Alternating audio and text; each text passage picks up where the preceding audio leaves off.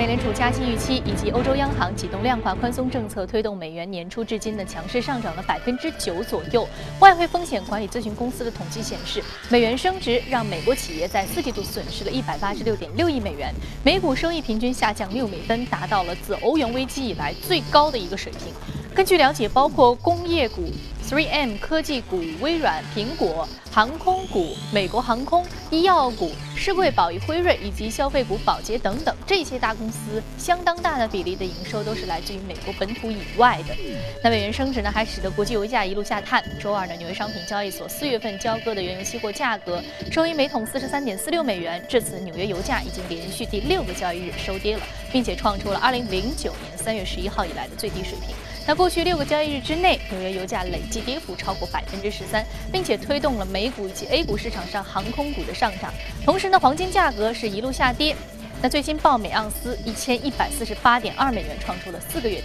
新低。另外，经济数据方面，美国商务部十七号公布的数据显示，二月份美国新房开工量经季节调整按年率计算为八十九点七万套，环比下降百分之十七。但是呢，反映未来行业走势的新房建筑许可证。发放量呢是环比上升了百分之三，部分经济学家认为二月份美国新房开工量大幅下降，主要是因为受到了冬季严寒天气的影响。那整体来看，贷款利率维持低位，就业稳定增长，消费信心持续上升等因素会继续支撑美国房地产市场的复苏。来关注到的是欧洲方面，法国外交部十七号表示，法国、德国和意大利当天宣布愿意成为亚投行意向成创始成员国。那此前的英国已经宣布有意成为亚投行意向创始成员国。至此，已经有四个欧洲国家确认了加入亚洲投资发展银行的意愿。声明还说呢，通过与现有的多边投资和开发银行的合作。亚投行将在亚洲基础设施建设领域发挥非常重要的作用，并且为地区和世界经济社会发出贡献。那德国财政部长说伊布勒也表示，他们希望借助德国的经验，帮助亚投行获得更高的国际标准。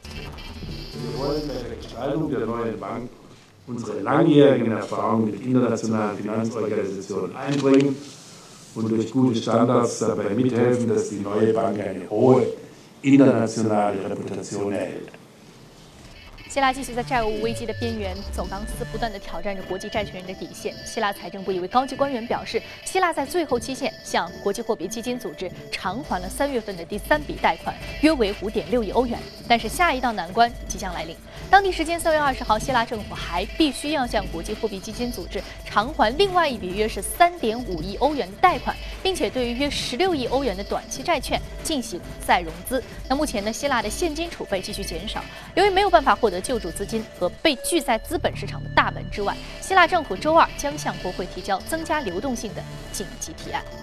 日本央行十七号在结束两天的政策会议之后表示，全球原油价格抑制了日本的物价上升的势头。该行下调物价预期，认为从目前的阶段来看呢，在剔除税率增长的影响之后，日本消费者价格指数今后很有可能下滑至同比的零增长。不过呢，日本央行在本次政策会议上仍然维持了货币宽松规模不变，并且保持对日本经济持续温和复苏的基本评估。好，刚刚我们在浏览完了重要的宏观方面的消息，我们看一下美股三大指数。是昨天晚上的一个收盘表现，你看到是涨跌互现，道琼斯工业平均指数下跌了百分之零点七一，那我们看纳斯达克综合指数上涨了百分之零点一六，标普五百指数下跌百分之零点三三。好，马上关注到的是第一财经驻纽约记者葛维尔在收盘之后给我们发回的相关报道。早上，主持人有分析师形容每个人都在等待美联储的消息，这样的一句话几乎可以用来概括隔夜美股的走势。美联储为期两天的议息会议于周二召开，市场预测联储可能会在周三的会后声明当中去除对调整货币政策保持耐心中耐心这样的一个形容词。而伴随投资者对美联储加息时间表的猜测纷纷，以及同一时间美元大幅上涨，令市场担忧将会损害美国跨国企业的盈利能力，美国股市没有能够延续二月份大涨的势头，并陷入了大幅的上下波动中。道指距离三月二号创下的高位记录跌幅已经有百分之三。不过，即便如此，依然有不少的分析师认为，伴随美国经济在二零一五年下半年的反弹，美国股市今年依然有望高收。好的，谢谢朵尔给我们带来一个简单的评价。那其实呢，就在明天，也就是明天的早晨的时候，议息会的政策声明就将公布了。那是不是会去掉这样一个保持耐心的措辞呢？是鹰派还是鸽派，或者说维持相当长的一段时间，我们还要再期待这个加息时点的往后的推迟呢？我们都将在明天揭晓这个谜底。好，这里是正在直播的，从华尔街到陆家嘴。刚刚我们纵览了一下宏观方面的消息啊，那接下来我们马上进入到的是资本市场的一个昨夜领涨的个股都分别是什么，并且和您聊一聊有关宏观方面的消息，包括油价和创出新高的 A 股。马上进入到今天的节目。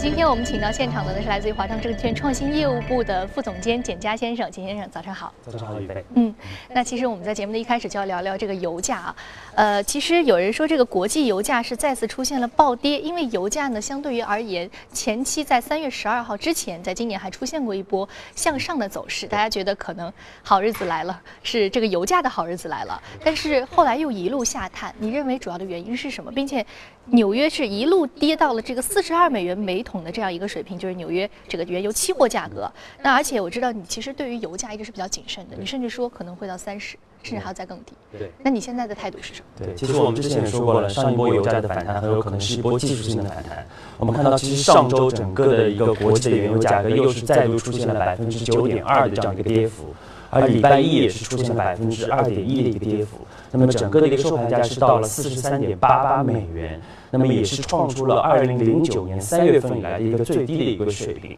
而其最主要的一个原因，就是因为目前投资者又开始担心啊整个供需不平衡的这样的一个因素啊。那么因为呃现在市场开始担心的一个主要的一个因素，就是美国的整个原油的一个储存量会出现不足。那么因为各种迹象表明，美国目前的一个产量还处在一个非常高的一个位置。但是从国际呃能源组织最新的一个报告显示，整个美国的原油的储量已经达到了四点四九亿桶。那么也就是说，剩下的整个原油储备的一个能力啊，是出现了一个不足，是出现了一个紧缺。那么这也会导致未来的这样的一个很多的原油会进入到现货市场来持续性的对油价形成一个制约啊。那么另外我们其实之前也反复提到的就是啊，无论是说欧佩克的主要的一个产油国像沙特、像伊拉克啊，或者说伊朗，还是说非欧佩克的主要产油国像俄罗斯，其实整个的原油的产量都是创出了一个历史的新高。但是在整个的一个啊。整个的一个全球需求面不不振的这样的一个情况之下，我们认为这样的一个供需不平衡的一个情况也会持续性的一个打压一个油价。啊，那么很有可能，我们认为在未来的几几个月，这样的一个下跌的压力将会非常大。因此，我们说不排除油价会有一轮新一轮的一个下跌的这样的一个走势，那么也是值得密切的关注。嗯，你认为接下来这个原油继续的下探的可能性其实是非常的大的啊？但是我们其实近一段时间看到很有意思的一个现象，就有一些呃原油出口或者说出口的这个国家，或者说是这个做这个原油的企业，它会进行减产。但是我们看到很多国家不减产，比如说俄罗斯。呃，那它俄罗斯这个战略考虑是什么？它肯定承担着一定的成本压力啊。对，但是因为每个国家它其实在年初都是做过很多的一些财政的预算，而俄罗斯我们说最主要的一个财政的收入就是来自于原油的一个啊一个出口，因此说啊这个即使是油价跌到了呃目前这样四十几的一个水平，那么俄罗斯包括其他的一些主要的产业国都选择不减产，甚至是说啊还继续的在一个增产的一个动作。嗯，好，我们刚刚看到就是呃不减产，供需格局出现。供大于需，所以说这个价格可能一路下探，这是你的观点啊。那和原油跌跌不休形成比较鲜明对比的是，昨天三千五百点，A 股创出了一个历史新高。你从四季度其实就一直建议这个全球资本的当中可以去超配 A 股。那目前你的态度依然是维持这个态度吗？你认为继继续会创出一个新高吗？对，其实我们看到昨天 A 股是气势如虹，嗯，是冲破了三四七八点一个非常重要的一个关口，那么收盘是达到了三千五百点以上。其实三四七八点也是我们说整个 A 股也是创出了啊零二零零八年六月份，也就是七年以来的这样的一个新高啊。那么其中我们说比较明显的就是受到油价这样的一个下跌影响啊，航空股是出现了一个领涨。我们看到各家航空公司都是出现了一个集体涨停的这样的一个现象。啊，其实就像刚才主持人说的，其实我们在去年年底。对于整个的一个呃全球的一个资本市场来进行一个预判的时候，我们就明确提出的一个观点就是说，建议全球投资者是要超配 A 股的啊。那么尤其是在今年的一个一季度啊，其实我们看到，其实一季度其实还有十几天才过完。但是目前上证指数已经创出了一个七年的一个新高，同时我们看到创业板更是大幅上涨了百分之四十五，是持续不断的创出一个新高啊！因此这样我们认为还是为投资者带来一个非常丰厚的一个回报。其实逻辑我们在去年的节目中就已经提出了，而且现在是得到逐步得到的一个验证，就是一方面我们看到像大像原油这样的一些大宗商品持续出现了一个下跌，那么大大减缓了国内的这样的一个通胀的一个压力。而央行为了对冲可能的潜在的一个通缩风险，也会进行大量的一个货币的一个放松的这样一个动作。我们看到，其实今年就已经有一次降息和一次降准了。另外，中国是作为全球最大的一个制造业大国，那么成本端的一个大幅下降，也对国内的企业的一个盈利会有一个明显的这样的推动。那么，其实最重要的一点，其实我们在去年也讲过，就是以习近平总书记为核心的这样的一个党中央，他的一个一个坚强的一个呃一个领导之下，其实我们看到，无论是改革开放，还是说产业的一个转型，都是坚定的不不移的在一个推进的过程。那么，这也会增加整个国内资产的这样的一个配置的这样的一个吸引力，也会增强全球投资者对于 A 股的一个配置的一个动力。其实我们看到，在两会期间，无论是李克强总理的讲话，还是说我们看到央行行长周小川的讲话，都明确提出了说，啊，这是比较罕见的一种提法，就是说资金流入股市也是支持实体经济的一种手段。那我们说，其实金融支持是呃金金融支持实体经济，主要也就是两种手段，一种是债权类的融资，一种是股权类的融资。那么债权类的融资如果要呃要要推进的话，那么就需要央行来进行一个超宽松的一个货币政策啊。那同时要甚至是要迫使央银行来进行一个信贷的一个投放。但是我们看到这样的一个负面的作用，其实在上一轮的四万亿已经明显的体现出来了，而且这样的一个副作用目前还在持续不断，还还没有得到完全的一个消化。但所以说，我们说这一轮的刺激很有可能，而且而且比较大概率的是推行股权类的一个融资。那么。做大做活资本市场就是非常重要的这样的一个一个动作啊。同时，我们说像啊像沪港通的一个开通、深港通的一个开通，包括 A 股未来纳入 MSCI 这样一些国际指数啊，都会加速整个全球的这样的投资者对于 A 股的一个配置的一个动力和配置的一个便利度啊。因此，我们说在上述这么多利好正因素没有啊没有出现明显变化的这样的一个前提之下，我们依然建议投资者是要重点积极的去。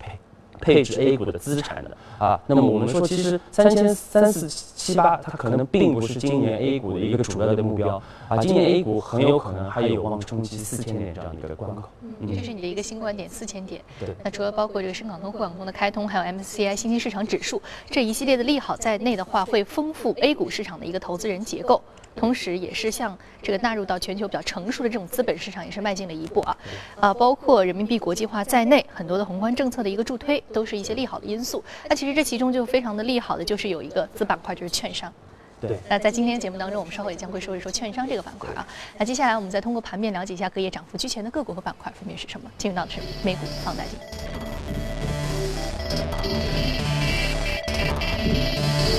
板块呢是来自于民航、奶制品、可穿戴、造纸印刷，还有电子制造设备。另外，我们再来看一下个股方面，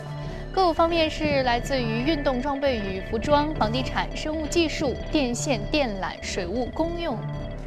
事业的这个个股呢是涨幅居前的。那今天我们要说一说的是受益于油价下跌的航空股。航空股昨天呢是在 A 股是领涨的。那毋庸置疑，整个这个油价的下跌给他们的成本端是降低了很多的压力啊，这个利润一下子就出来了。那这个航空业的这样一个呃持续的这样一种情况，其实我们在这个油价持续的下跌这个过程当中，一直是利好的一个行业。嗯。对，而且其实非常明显，因为刚才其实我们对油价已经做出了一个比较呃详细的一个阐述。那么油价的一个大幅下跌，无论我们看到，无论是对于国内的航空，还是对于国际的这样的一个航空板块，都是出现了一个很大的一个提振啊。那么昨天美国美国的这样一些航空板块都是出现了一个领涨，而我们看到，其实美国的航空股，我们回溯了一下，从二零零九年至今，很多航空股都出现了十倍以上的这样的涨幅，这是一个非常明显的一个涨幅，而且体量，而且整个航空我们知道它的一个体量是非常之大的。因此，我们说，我们还是建议投资者可以啊继续关注 A 股的这样的一个航空股的一个板块。那么，一方面是因为油价的这样的一个成本的一个下跌，那么另外和呃，因为 A 股的一个航空股也会受益于我们说国企改革的这样的一个推动，因为这样国企改革的一个推动也会大大加强他们的一个运营的一个效率啊。所以说，我们建议还是可以继续关注整个航国内航空板块的这样一个表现。嗯，包括这个持续的低油价，还有这个国企改革的预期，对，所以都在其中啊。包括宏观层面的政策的，还有这个资本市场本来的一个宽松的这样一种格局啊，都是可以让这个航空股有更多的机会啊。好，这里是正在直播的，从华尔街到陆家嘴，我们进一段广告，稍事休息。广告之后，我们再继续关注一下公司以及相关的板块，就包括刚刚我们提到的券商板块。不要走开，马上回来。欢迎回来，现在呢是北京时间早晨七点五十分，纽约时间晚上六点五十分。欢迎回到正在直播的从华尔街到陆家嘴，接下来我们来留一组全球公司资讯。受到龙头公司业绩不及预期以及市场竞争加剧等担忧的影响，美股市场三 D 打印板块近一个月来持续走低。三 D 系统公司 Stratasys 公司都是跌进了三年的一个低点，X One 公司呢更是创出了历史的一个新低。尽管多数研究机构依然是看好三 D 打印技术的。相应前景，但是呢，相关行业企业的业绩表现一直没有能够达到市场的预期，已经令投资者失去了耐心。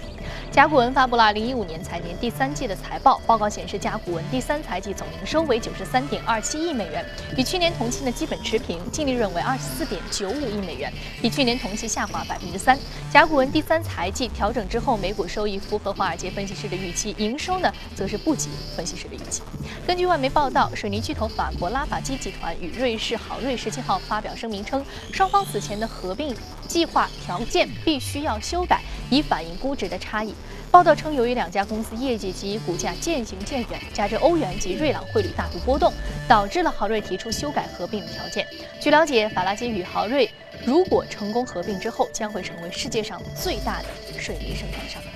任天堂公司周二宣布，将会根据该公司的经典游戏角色开发智能手机游戏，标志着其放弃了长期以来不开发移动游戏的立场。任天堂与日本游戏开发商 DNA 结成了伙伴关系，两公司呢通过交换持股的方式建立了一个新的游戏平台。好，刚刚我们在简单的纵览了一下全球公司的一个资讯之后啊，接下来我们进入到的是今天的美股放大镜，了解一下值得关注的板块和个股分别是什么。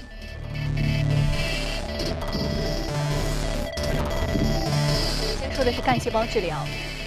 这只个股的上涨幅度是百分之零点二五，还有另外一个就是券商板块是高盛。啊，我们高盛的这支个股呢，其实大家非常的熟悉，包括券商板块前期一直有比较好的一个机会。那刚刚我们也说到，券商板块受益于整个的这样一个宏观的啊一些政策的一些助推。但是今天呢，我们要说一说，其实我们在节目当中第一次被提及的干细胞。嗯，干细胞这个板块，我们说到这家公司它主营的一个研究方向是什么，并且整个干细胞行业的话，它又是一个什么样的格局？对。我们看到，其实 Asteria 也是就是海星，就是一个非常漂亮的一个名字。它其实是一家生物科技的公司。那么它主要的研发方向就是在干细胞的一个治疗。我们看到目前公司主要是开发一些干细胞的一些治疗的产品，主要是在啊啊神经的这样的一个病呃领域和一些肿瘤的一个领域。我们看到目前公司主要是有三款的产品是在一个临床的一个阶段。那么呃分别是是是治疗像呃脊髓的。这样的一个疾病啊，另外一款是治疗这个呃精神呃那个啊包括前列腺的一个疾病，还有一款是治疗一个肺癌的这样的一个疾病。那么我们看到其实啊。它的一个股价最近是出现了一个非常不错的一个涨幅。那么三月份这样十几天的一个这样的一个时间段，它的整个股价已经上涨了百分之一百零二，那么也就是基本上是个翻番的一个表现。那么主要是因为公司一方面，我们刚才说到它整个的一个治疗脊髓，就是进呃运动性脊髓损伤的这样的一个产品是进入了临床的二期。那么同时我们看到啊整个的一个。它的一个三季度的财报也是超出了华尔街分析师的预期，我们看到整个股价是出现了一个大幅的一个上涨。同时 a s t e r i u s 呃，我们看到从通过它的一个股价的表现，也可以看出，其实在美国虽然说啊，干细胞是存在一定的一个呃那个呃那个就是伦理方面的一些争议的，但是它的一个发展还是有一个加速提升的这样一个过程。嗯嗯，伦理的争议指的是什么？这一点我非常好奇。对，其实呃，其实因因为它涉及到，比如说是一些啊，可能可能未来是一些人造人的这样的一些啊，就是克隆的这个话题，对克隆的一个话题，对，包括是一些啊那个呃器官的一些呃一些问题啊，所以说它是有一定的一个呃理那个伦理的压力，嗯。啊，所以说这个伦理压力很有意思，也来自于西方国家一个宗教信仰的一个问题啊，所以说这一方面其实如果深究起来的话，和行业特性就关系并不是非常的大，但是确实对于行业本身会有一些影响啊，但如果说我们看到。包括我们刚刚说到的这个呃这个伦理方面的压抑，包括目前行业的一个需求来说，那整个干细胞行业它的一个发展空间有多大？对，其实我们呃，其实我们之前也说过其他的两个那个医疗的一个子板块，就是啊，像个性化的医疗，包括医药电商，再包括今天我们说到的，其实干细胞治疗都是拥有千亿美元以上的这样的一个市场规模。而之前说到的两个板块，其实在我们讲完以后，整个股价表现都是非常亮丽的，很多啊龙头的板块都是龙头的个股都是出现了百分之三十以上的一个涨幅啊。那么我们说到其实干细胞，今天说到干细胞，干细胞它其实是一个非常特殊的这样的一个细胞，一方面它拥有很强的一个自我复制的一个能力，另外一方面它在整在一定的条件之下，它可以多分化出啊我们所需要的各种各样的一些细胞和各种各样的一个器官。那么，因此我们说，整个干细胞的治疗，它的一个啊应用的范围和潜力是非常巨大的。简单来说，干细胞的治疗就是把呃健康的一个干细胞植入到病人的体内，从而来替代病变的一个细胞，并且重新架构整个健康的一个啊细胞组织和一个啊器官的一个组织啊。因此，我们说整个空间非常巨大，而且相比于传统的这样治疗来说，其实干细胞的治疗它的优势也非常明显，包括它的一个没有一个排。异作用，包括它的一个无毒性啊，同时我们说它的一个治疗领域也非常的广泛，很多的疑难杂症它都是可以进行一个治疗的啊。而且，二零一四年我们看到国际的一个细胞治疗的这样的一个研研研讨会，也是预计到二零二零年，整个干细胞治疗的一个市场空间在全球就会达到四千亿美元这样的一个规模。你怎么看到这样规模非常巨大？那从干细胞整个的一个产业链来说，我们可以分为上中下三三块。那么上游就是干细胞的这样的一个储存，而中游是干细胞的药品的一个研发，那么下游则是干细胞的一个治疗领域。我们看到目前国内其实，在干细胞的一个储存，也就是上游方面，它的一个发展是非常的一个领先的。但是在中游和下游来说，相对来说发展比较滞后啊。那虽然说我国整个干细胞的一个研发，它的一个啊储备是非常的一个充沛的啊，但是其实，在发展的一个早期，我们看到一些很出现了很多的一个乱象，也就是在所以因此，我们说在二零一一年末，其实监管层是明文是叫停了整个干细胞的一个研制和研发。嗯，啊，我们看到这个干细胞啊，刚刚你说到了这么多行业的特性啊，我们其实对于这个干细胞的这个了解啊，其实并不是非常的多，但是你有很多的这个例子可以足以证明这个行业目前有一些可以关注的这个意义。那接下来我们再来关注一下啊，是那个呃有关于券商板块，由于时间的关系，可能券商板块要简单的梳理一下。其实券商板块去年九月份你就开始推荐，之后一波强势上涨，那目前券商也是一个比较好的机会吗？对，其实我们看到，其实我们说经过了三三呃三个月的一个调整，那包括呃一些行业的负面的一个因素，我们认为都已经啊基本上消化在股价里了。因此，我们说券商板块，我们认为还会有一轮的这样的一个补涨行情，特别是在这样的一个货币宽松的这样的一个环境之下啊，包括我们说，其实政策对于直接融资、对于做多股市还是持续的有一个推动和一个利好的。因此，我们建议投资者在目前这样的一个时间点，还是可以去关注券商板块。它的这样的一个补涨心理，它的收益标的已经在我们的屏幕上显示出来了。这些个股都是值得关注的。好，这里是正在直播的，从华尔街到陆家嘴，刚刚非常感谢简佳先生的一个精彩点评。稍后八点继续来关注，国内方面不要走开，马上回来。